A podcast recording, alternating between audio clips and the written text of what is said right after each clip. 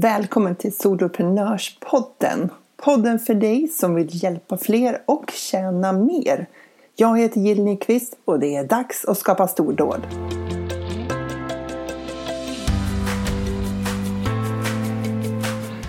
Woho! Om du bara visste hur länge jag har väntat på att få starta Soloprenörpodden. Det är i månader, vilket är ju extremt länge för att vara mig. För jag har galet svårt att vänta på saker. Ni vet hur det är. Man har jättemånga idéer och alla är ju naturligtvis superroliga och intressanta och spännande och man vill börja med allting på en gång.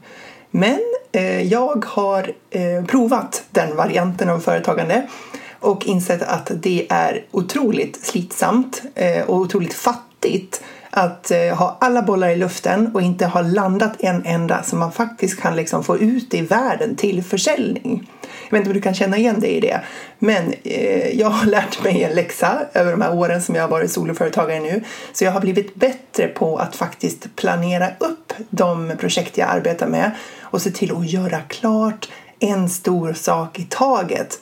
Så att jag faktiskt kan liksom lansera den, börja sälja den och sen gå vidare på nästa. Du vet den varianten. Och det kräver ju nästan mer självdisciplin än vad jag faktiskt har. För att det är svårt att vänta med att starta saker när man är supertaggad. Så därför är jag ju jättekul, alltså jätteglad över att få eh, ha dragit igång Soloprenörpodden nu och jag är superglad att du faktiskt lyssnar här nu på det här premiäravsnittet. För att eh, det här är en podd för soloprenörer, alltså soloföretagare som vill jobba smartare och inte hårdare. Och mitt fokus i den här podden det är medlemstjänster. Eller på engelska memberships eller subscriptions. På svenska säger man medlemsprogram eller medlemsklubbar eller medlemsportaler. Och i korthet så handlar det om att man paketerar om sin kunskap eh, till en medlemstjänst som människor kan prenumerera på istället för att göra ett köp. Alltså till exempel som en webbkurs. Så man jobbar online men man portionerar ut sin kunskap och hjälper människor på ett annat sätt, ett mer långsiktigt sätt som gör att eh, du får tryggare intäkter varje månad. Så tycker du att det verkar som ett intressant och spännande jobb, eh, sätt att jobba på så hoppas jag att du vill hänga med i den här podden framåt. Men i det här avsnittet så tänkte jag att jag skulle presentera mig själv och min bakgrund. För jag heter ju Jill Nyqvist och jag är eh, 43 år. Svårt att komma ihåg, den gamla åldern. Den eh, rör ju sig hela tiden. Lättare att komma ihåg när man är född. Men eh, jag är författare och föreläsare och jag är också podcaster. Inte bara till den här podden utan till en podd som heter Funka med ADHD med Jill och Jill.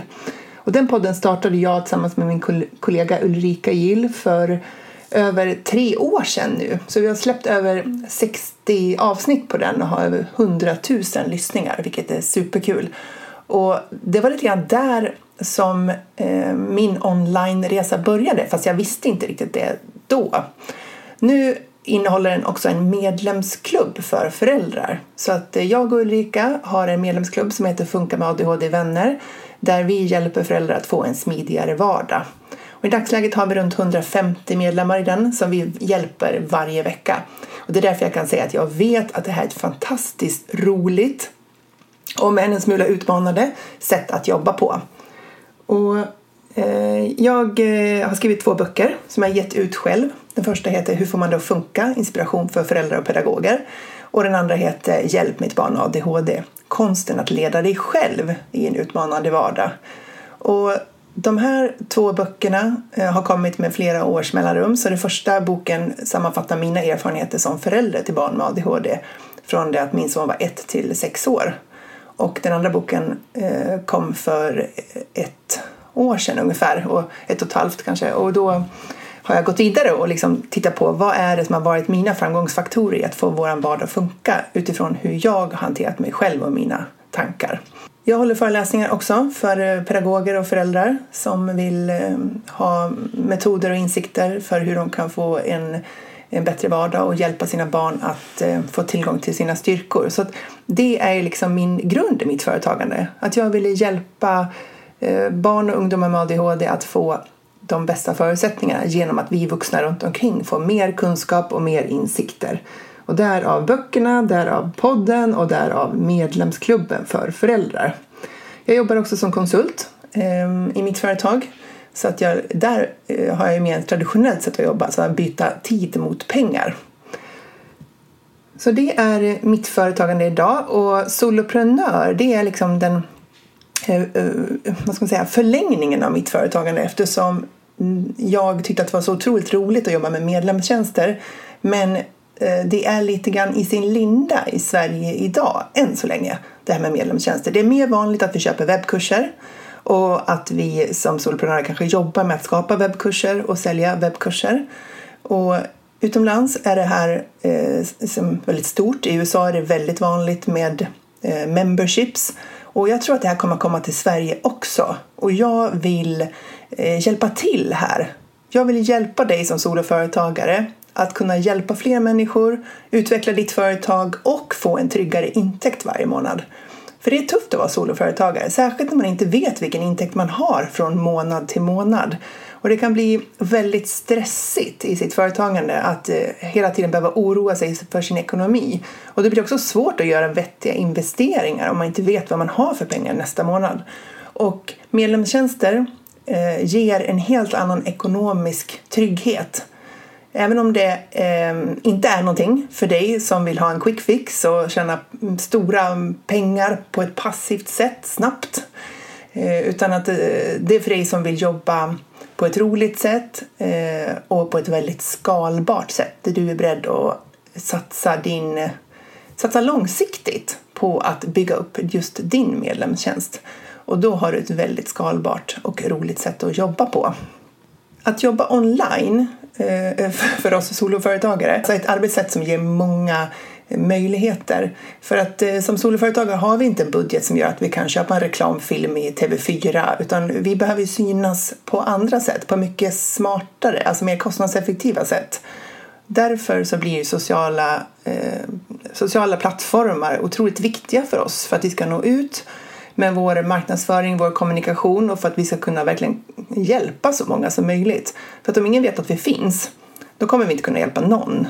Så vi behöver ju vara väldigt synliga online på ett smart sätt. Och det här tänker jag att vi ska beröra i den här podden också. Hur du kan jobba eh, med att eh, bygga dina plattformar med rätt följare. För vi vill inte ha många följare eh, om de inte är rätt bättre med en liten skara följare som är rätt än en stor skala följare som aldrig någonsin har för avsikt att köpa någonting från dig för de är liksom inte rätt matchning. Jag har ju varit soloföretagare sedan mars 2018 eh, och innan det så jobbade jag som anställd chef. Så jag har liksom en karriär i, inom offentlig sektor där jag har jobbat med att rädda världen på, eh, inom eh, miljö, på miljösidan och det var fantastiskt roligt, jag trivdes jättebra. Har jobbat som eh, kommunikationschef och utvecklingschef och vice förbundsdirektör. Jag har haft många olika chefsroller eh, under lång tid och tyckte det var toppen verkligen. Jag älskar att jobba med ledarskap, organisationsutveckling, för att utveckla verksamheten, eh, kommunikationen, allt det där.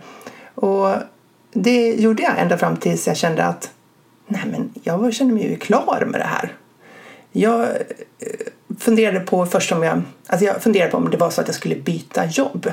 Ni vet, man har den där känslan av att, att eh, det måste finnas någonting annat. Eh, jag vill ju liksom ta nästa steg på något vis. Så. Och visst, jag hade kunnat söka ett vd-jobb någonstans men jag tittade på olika jobb och jag kände att det pirrade liksom inte riktigt i magen när jag läste de här olika jobbannonserna och så. Det var ingenting som kändes lockande. Eh, och jag hade redan ett jättebra jobb. Och till slut så insåg jag att det var inte ett nytt jobb jag var ute efter. Jag var ute efter liksom ett nytt liv. det låter lite dramatiskt när man säger det så, men en ny liv, livsstil om man säger. Ett nytt sätt att försörja mig på. Jag ville använda alla de kunskaper och erfarenheter som jag hade samlat på mig, både som chef och som förälder till barn med diagnos och paketera om dem och använda dem på ett nytt sätt. Det var vad jag ville. Och jag började fundera på hur, hur skulle det gå till? Och sen insåg jag att jag hade en enskild firma eh, sen jag skrev min första bok som jag ju skrev liksom parallellt när jag var anställd och hade inga större planer på att utveckla den vidare utan den var lite mer en eh, en stundens ingivelse där att jag skulle sätta igång och skriva den där boken. Så jag hade ingen stor plan med det då utan ville bara dela med mig av mina erfarenheter för att kunna hjälpa fler. Så den enskilda firman hade ju jag och då insåg jag att jag kunde jobba i den. Jag behövde inte ens söka något jobb. Jag kunde bara jobba i den firma jag redan hade. Så den tanken började gro hos mig och för att inte jag skulle ge upp på den för att eh, du vet när man tänker att man ska säga upp sig från ett fast jobb för att starta eget företag då börjar ju också alla katastroftankarna. Oh, tänk om det inte skulle gå, tänk om jag inte skulle få in en ekonomi, tänk om jag inte skulle få in några uppdrag och alla de där tankarna. Så för att inte liksom eh, ge mig själv en chans att övertala mig ur den här idén så skyndade jag mig att ringa upp en kompis och sa nu har jag kommit på det, nu har jag kommit på vad jag ska göra med resten av mitt liv. Hon bara jaha, jag ska ju jobba i egen firma, det är ju det jag ska göra. Hon bara ja, det är väl en jättebra idé liksom. Så då hade jag sagt det högt till den första personen. Sen behövde jag gå hem till min man och berätta det för honom och eh, han stöttar alltid mig och tror på mig. Eh, han blev också lite rädd för vad det skulle innebära. Och gick jag till jobbet och så, så sa jag till min chef att jag ska se upp mig. Så jag ska starta egen firma och jobba i egen regi. Det är vad jag behöver nu. Och det tyckte han var en jättedålig idé. Så att det slutade med att eh, han, jag liksom inte riktigt fick till den där uppsägningen utan han tyckte jag skulle vara tjänstledig två dagar i veckan. Och så kunde jag eh, jobba där i tre dagar i veckan. Då. Så tre dagar i veckan som anställd och två dagar i veckan som egen. Och så här i efterhand så var ju det toppen. För att eh, det gav ju mig lite startsträcka med ekonomi att bygga upp, eh, börja bygga upp mitt företag. För det jag var ute efter det var ju att få lite så här fria ytor i livet att skapa på. Mitt liv hade varit så otroligt inrutat under så jättelång tid. Outlook var min chef. Jag gick från det ena mötet till det andra och allting låg kloss i kloss och det var knappt som man hann gå på toaletten emellan och det hade varit toppen. Det hade inte gått någon nöd på mig alls så. Det var bara att jag var klar med det. Jag ville liksom eh, jobba på ett annat sätt. Och för att jag skulle få loss den här kreativiteten som jag kände att jag hade inom mig men liksom inte fick loss för att jag var så upptagen hela tiden så behövde jag lite fria ytor. Och det fick jag ju eh, när jag hade de här två dagarna i veckan där jag kunde sitta och eh, jobba med mitt företagande. Och det första jag gjorde var faktiskt eh, eh en webbkurs en webbkurs för eh, chefer som hade arbetsgrupper som skulle gå igenom förändring. Det var min första webbkurs jag skapade och jag lärde mig otroligt mycket på att skapa den webbkursen. För hela det här online-jobbet tyckte jag var extremt spännande. Jag ville absolut lära mig mer om det, men jag visste ju ingenting. Dessutom så hade jag ju liksom jobbat som chef i så många år så jag hade ju inte producerat någonting själv överhuvudtaget. Så även om jag hade en bakgrund som kommunikatör så var ju det i en era där man jobbade inte alls så digitalt som det var fråga om här. Så jag hade extremt mycket att lära. Det var en, en lång resa och jag visste inte vad en freebie var eller en lead magnet. Eh, jag visste inte vad en funnel, liksom en säljtunnel var för någonting. Eh, allt det här var helt grekiska för mig. Automationer. Alltså jag kommer ihåg när jag signade upp mig på eh, en tjej som verkade jobba med spännande saker på hennes nyhetsbrev. Jag skulle få någonting, jag skulle ladda ner. Det var ju en freebie fast det visste jag inte då. Och sen kom det mail till mig. Alltså det här låter så sjukt komiskt här i efterhand. Men då kom det mail till mig med jämna mellanrum. Och jag tänkte, hur får hon till de här mejlen? För då stod det så här, nu har det gått tre dagar sedan du fick min, eh, min eh, ja vad det nu var för någonting. Och jag vill kolla upp så här, hur tänker du nu, vad vill du? Och så ställer hon massa frågor. Jag tänkte, hur kan hon hålla ordning på att det gått tre dagar? Och sen gick det ytterligare några dagar så kom det fler mejl och jag tänkte jag var så förvånad över det där. Jag hade ingen aning om att man kunde automatisera det där och ställa in regler för hur människor eh, skulle få ens e- e-mail. Alltså, jag var ju i hennes funnel då. Men jag hade ingen aning om det. Och så här när jag tänker tillbaka till det så är det så otroligt komiskt. För så mycket som jag tar för givet nu och jobbar med, det var ju rena grekiskan för mig. Eller låt oss säga magi. Så därifrån kom jag. Då kan ni förstå att eh, om jag lyckades få ihop det här så då, då kan alla göra det. För att eh, det var Eh, det var mycket teknik men det var också mycket taktik och strategi. För även om man har listat ut tekniken och hur man kopplar ihop olika saker så måste man ju ha något innehåll i det där också. Och det hade jag absolut inte från början. Eh, min, mitt för, min företagarresa har varit... Den började väldigt, väldigt spretigt. För jag ville göra allt, jag ville hjälpa alla och jag såg så mycket möjligheter. Och jag ville liksom inte välja bort någonting. Känner du igen det? du har varit i ett läge i företagande där, där du vill göra allt och inte välja bort något. Och det var det som jag sa lite grann inledningsvis att när man har alla bollar i luften samtidigt så landar man ju ingen. Och då kommer man ju inte till det där läget att man faktiskt ska sälja någonting. Och om man inte säljer någonting då får man inte in några pengar i företaget och då blir man inte företagare särskilt länge till. Det är den bistra sanningen. Herregud, vi behöver ju ha våra intäkter och våra kunder. Och det är helt omöjligt när man liksom aldrig gör klart någonting. Så jag har lärt mig det den hårda vägen kan man väl säga. Det har varit en otroligt rolig resa. Jag började jobba som heltids egenföretagare i mars 2018. Så sedan dess har jag skaffat mig min egen inkomst. Och det är rätt coolt faktiskt. Alltså när man har varit anställd eh, i jätte, jättemånga år som jag hade varit så är det något speciellt med att tjäna sina egna pengar, vilket man ju också gör som anställd, eller hur? Man gör ju ett jobb för att få sin lön, men det är under helt andra premisser. Och är det någonting jag tycker är så fantastiskt roligt med att vara soloföretagare, det är ju att man kan gå från idé till att göra idén till verklighet utan några mellanhänder. Jag är ju van att jobba med beslutsunderlag och det ska upp till ledningsgrupper, kanske ska upp till styrelse om det är något större strategiskt. Och det är liksom en hel apparat kring det där och så måste det ju vara i en organisation till viss del såklart.